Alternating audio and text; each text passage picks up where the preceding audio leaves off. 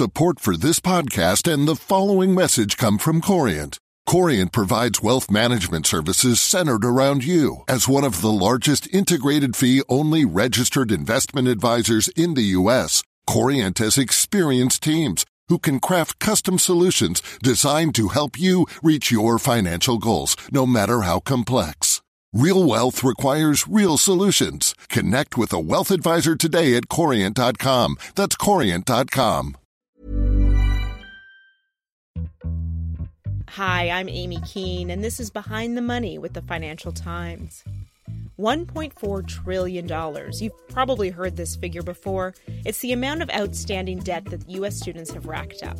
It's more than twice the level it was 10 years ago, and it's prompted some to ask if mounting education related debt will be the cause of the next credit crunch.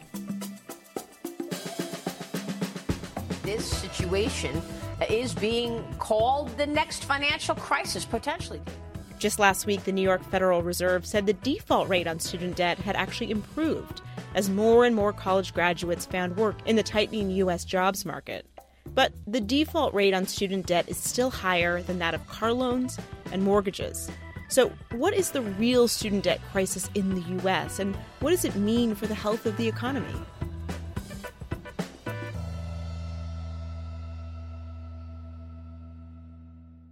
Hi, uh, my name is Mike Rinaldi. I'm a 33 year old guy in Philadelphia. I currently work in the marketing world uh, as a marketing director for a company local here. Michael wrote to us about his experience dealing with student debt and being the first in his family to go to college. It's the way to the easy life. Um, it's the it's the way that um, you don't have to ever worry about money anymore. Uh, you get like the dream job.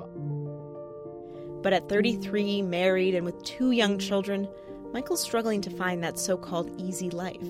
He's having trouble keeping up with his student loan repayments and the mounting interest that gets added to the bill each month.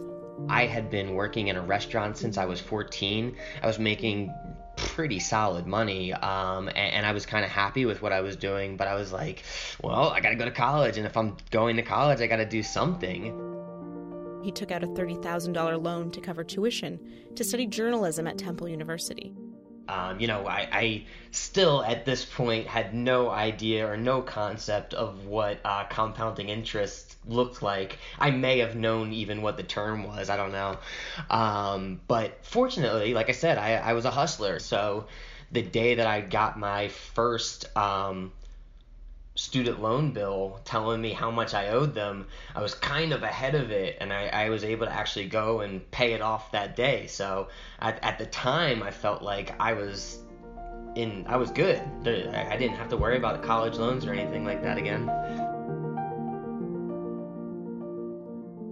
But it was 2008, and the job prospects for a newly minted journalism graduate were dim it was it was not it was not a pretty picture. It did not paint um, a very good um, picture for me of what the future would hold for a recent college grad. I had plenty of opportunities to do 100% commission based door to door sales for, you know, printers and such. And so, what did you end up doing for work during this time? Um, I kept working in the restaurant industry. Uh, I, I was you know, uh, looking at the idea of going and doing something completely unrelated to my uh, degree just because uh, didn't really make sense to me. I was going to be making exponentially better money than um, taking that step back. And I already knew it. Uh, it. it. was the comfort of um, being able to stay there. And so at the time, I was just persistent. I said, I'm going to go back to school and I'm going to get another degree because I just didn't do it right the first time. So mm. let me go mm. get let me go get the degree again, um, and now I'll be good. This time he was going to get an MBA. Michael thought it would improve his chances of getting a job and bump up his salary. He got the job and that bump in salary, but he also walked away with a sizable debt burden. The sticker price for his MBA tuition was about $54,000. That that's the interest-free version of it. Uh, when you start factoring in what I'll actually pay them back, um, I, I think the the number is about 135k. Michael says he's tried to cut the rest of his family's living expenses and keep up with those monthly debt payments. He even negotiated the repayment terms of his loan so it would be a percentage of his income over time. You know, I've been deferring these loans for over a year now, um, and, and, I'm looking to eventually start paying them back again. But I realize that um, I'm still accruing interest while I'm not paying them. Um, and I'm also depleting the amount of time that I'll have uh, to continue deferring them. You know, uh, I, I, make a good living, um, and at the same time, when you start factoring in uh, my student loans, my wife's student loans as well, um, my my my pretty reasonable um, salary is in the red. Um, so something has to happen. You know, one you, originally you take a look and you say, all right, well, we're not we're not going to go shopping as much. Okay, so that's reasonable. Um, and then you say, um, I'm going to lower the phone bill. All right, that's reasonable. Um, but then eventually you start running out of places where you can um, lower costs. And if you're still in the red with that, um, you know, I think when we start paying again, we're going to be at about 700 $800 a month in student loans for her and I that we'll have to pay back each month. At 33 and at two degrees later, uh, at the very least, minimum expectation for me is that if me and my wife decide that we want to raise our kids um, with her kind of being that primary caregiver, that should definitely be something that I should be able to do. More than 1 million people defaulted on their student loans last year compared to just 400,000 the year before. So we have been very attentive to trends in uh, student debt. And as you say, it really has escalated to um, an extraordinary degree. College graduates are drowning in debt. In fact, in the past 20 years, the average student debt has more than tripled and now tops $30,000. Student debt has emerged as one of the major growth areas of consumer credit in recent years and has really become a political hot potato.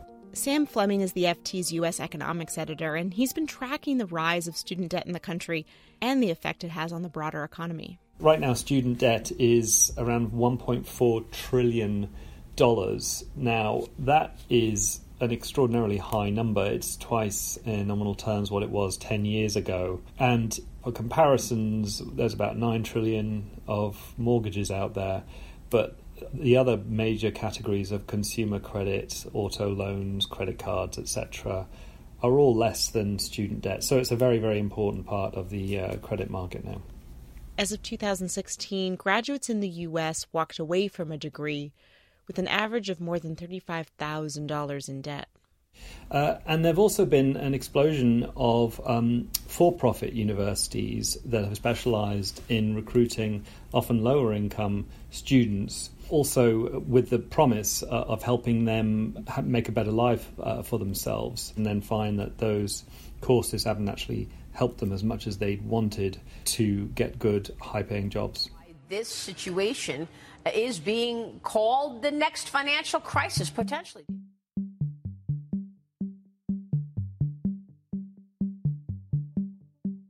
There's a crisis, but it's not the one that people thought there was. Judith Scott Clayton is an associate professor of economics and education at Columbia University's Department of Education Policy and Social Analysis. She spends a lot of her time researching financial aid policy. I talked to Professor Scott Clayton because she'd recently published research on what's going on below the surface of that staggering $1.4 trillion headline figure. It's not that students are taking out too much debt and we have to fix that.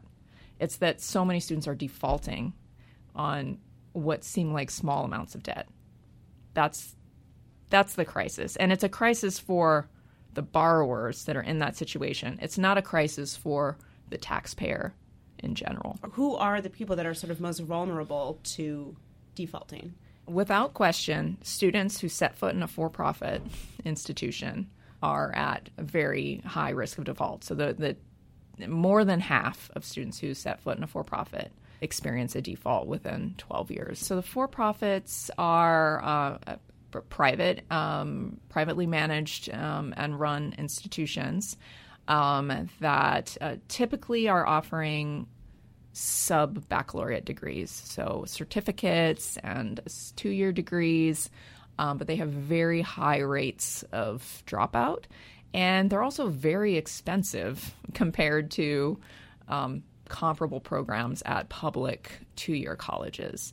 So students who attend for profits tend to take out a lot of debt. And in fact, um, the for profits are uh, uh, most of their revenue comes from federal student aid. Who else fits into this category of, of vulnerable students? So, students who do not complete a degree, and that rate is higher at for profits, but students who do not compl- who, who, drop out of other types of colleges are also at risk um, for higher rates of default. Um, and then students of color, particularly Black and African American students, even outside the for profit sector, we see big racial disparities in the rate of default. Uh, a big chunk of it can be explained by other aspects of family background that correlate with race, namely measures of family income um, and measures of family wealth. Also, measures of how much parents provide support to their children while they're enrolled in school is also related. So, that's one piece of it. And all of those factors also relate to attainment, which can then lead to lower rates of attainment, which is another risk factor for going into default. And and what about those people who say they just feel crushed by the burden and the size of their student loans? Part of the problem really is in how we're asking students to repay their loans. The primary method that students are doing that is this 10-year mortgage style repayment which does not at all fit the realities of the labor uh, sort of the life cycle of your career. Um, it's in the 10 years right after college that even if everything goes well, still that's when your income is going to be at its most um, variable and at its lowest relative to later in life. And it's when you are trying to just get off the ground and and start, you know, investing in these other areas. Maybe buy a house, get married. And so, why do we make students do that? Why don't we extend it over a longer period of time? And why don't we allow it to vary with income? And people say, well, we do have these options. We do have a number of different income based repayment options now. Um, but the way they are set up is just so cumbersome. It requires a lot of paperwork, and a lot of students, even once they get into them, then you have to redo it every year, and so they fall out of them. And the students who are the most vulnerable, the ones who have very um, unstable incomes or it's changing a lot from month to month, those are the very ones that are going to have the hardest time navigating that paperwork and keeping it up to date. So they're getting the least sort of benefit from this program, which in theory is specially designed to help them and protect them from default. I asked Professor Scott Clayton how student debt was handled in other Western countries. In countries like England um, or Australia, where these income based repayment systems are automatic, you don't sign up for it. It's just part of their system. It's it's embedded into the system and it runs through the Treasury Department, so you don't have to write a check every month. You don't have to submit paperwork saying what your income is. They know what it is. And they don't take anything out until your income gets above a certain minimum level. So, to put the situation in the US in context, students in the UK carry an average debt load of £32,000 or a little more than $40,000 when they graduate. That's according to UK government research. But the repayment system is just that much more forgiving for recent grads. If I can wave a magic wand, it would be to implement a system wide automatic income based student loan repayment system. I think that would make a really big difference and it would change our entire thinking about student loans as being such a burden. Student loans are supposed to be, I mean, we classify it as a form of financial aid. This is supposed to be something that's helping, um, not something that is this crushing burden that, that people perceive it as. And we do know that student loans do help students enroll in college. There's research showing that if you uh, limit students' access to loans, they're less likely to complete uh, credits and, and to persist in college. So, sort of getting rid of loans is not what I see as the answer, but making them much more manageable, I think, would make a big difference. And the the challenge is that no system is sort of starting from scratch, And there are a lot of embedded and vested interests in our system. And um, no matter sort of what the the research or the sort of theoretical optimal policy design would be, it seems like there have been, you know, very persistent barriers to getting to where we want to be.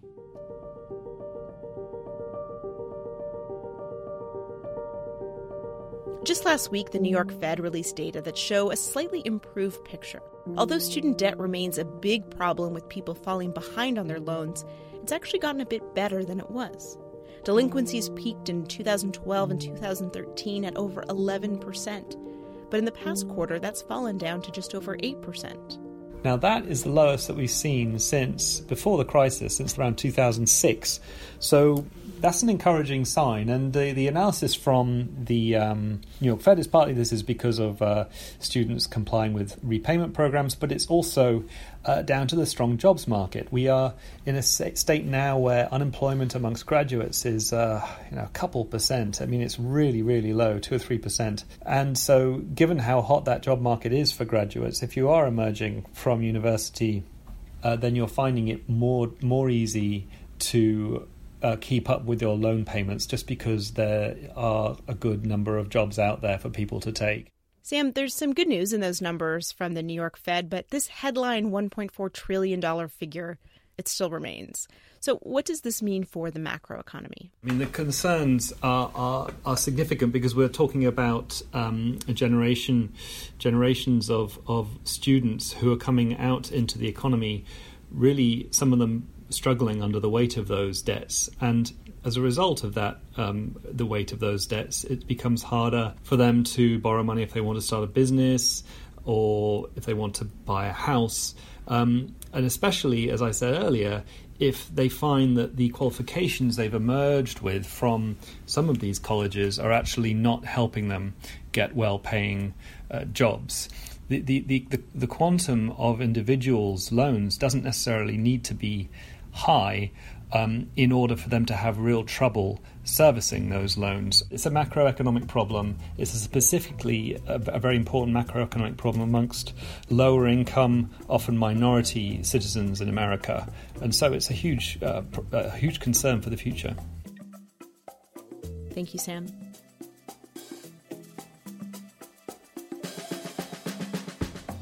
There's so much more to the story of student debt in the US and how it affects the economy as a whole. You can read more about all of this at FT.com, and we've linked to Sam's recent story on the topic in the show notes for this episode. If you have an experience with student loan debt that you think we should know, or if there's a story on this topic that isn't being reported, please email me at behindthemoney at ft.com or tweet me at Aimee P. Keane. That's A I M E E. We'll be back next week.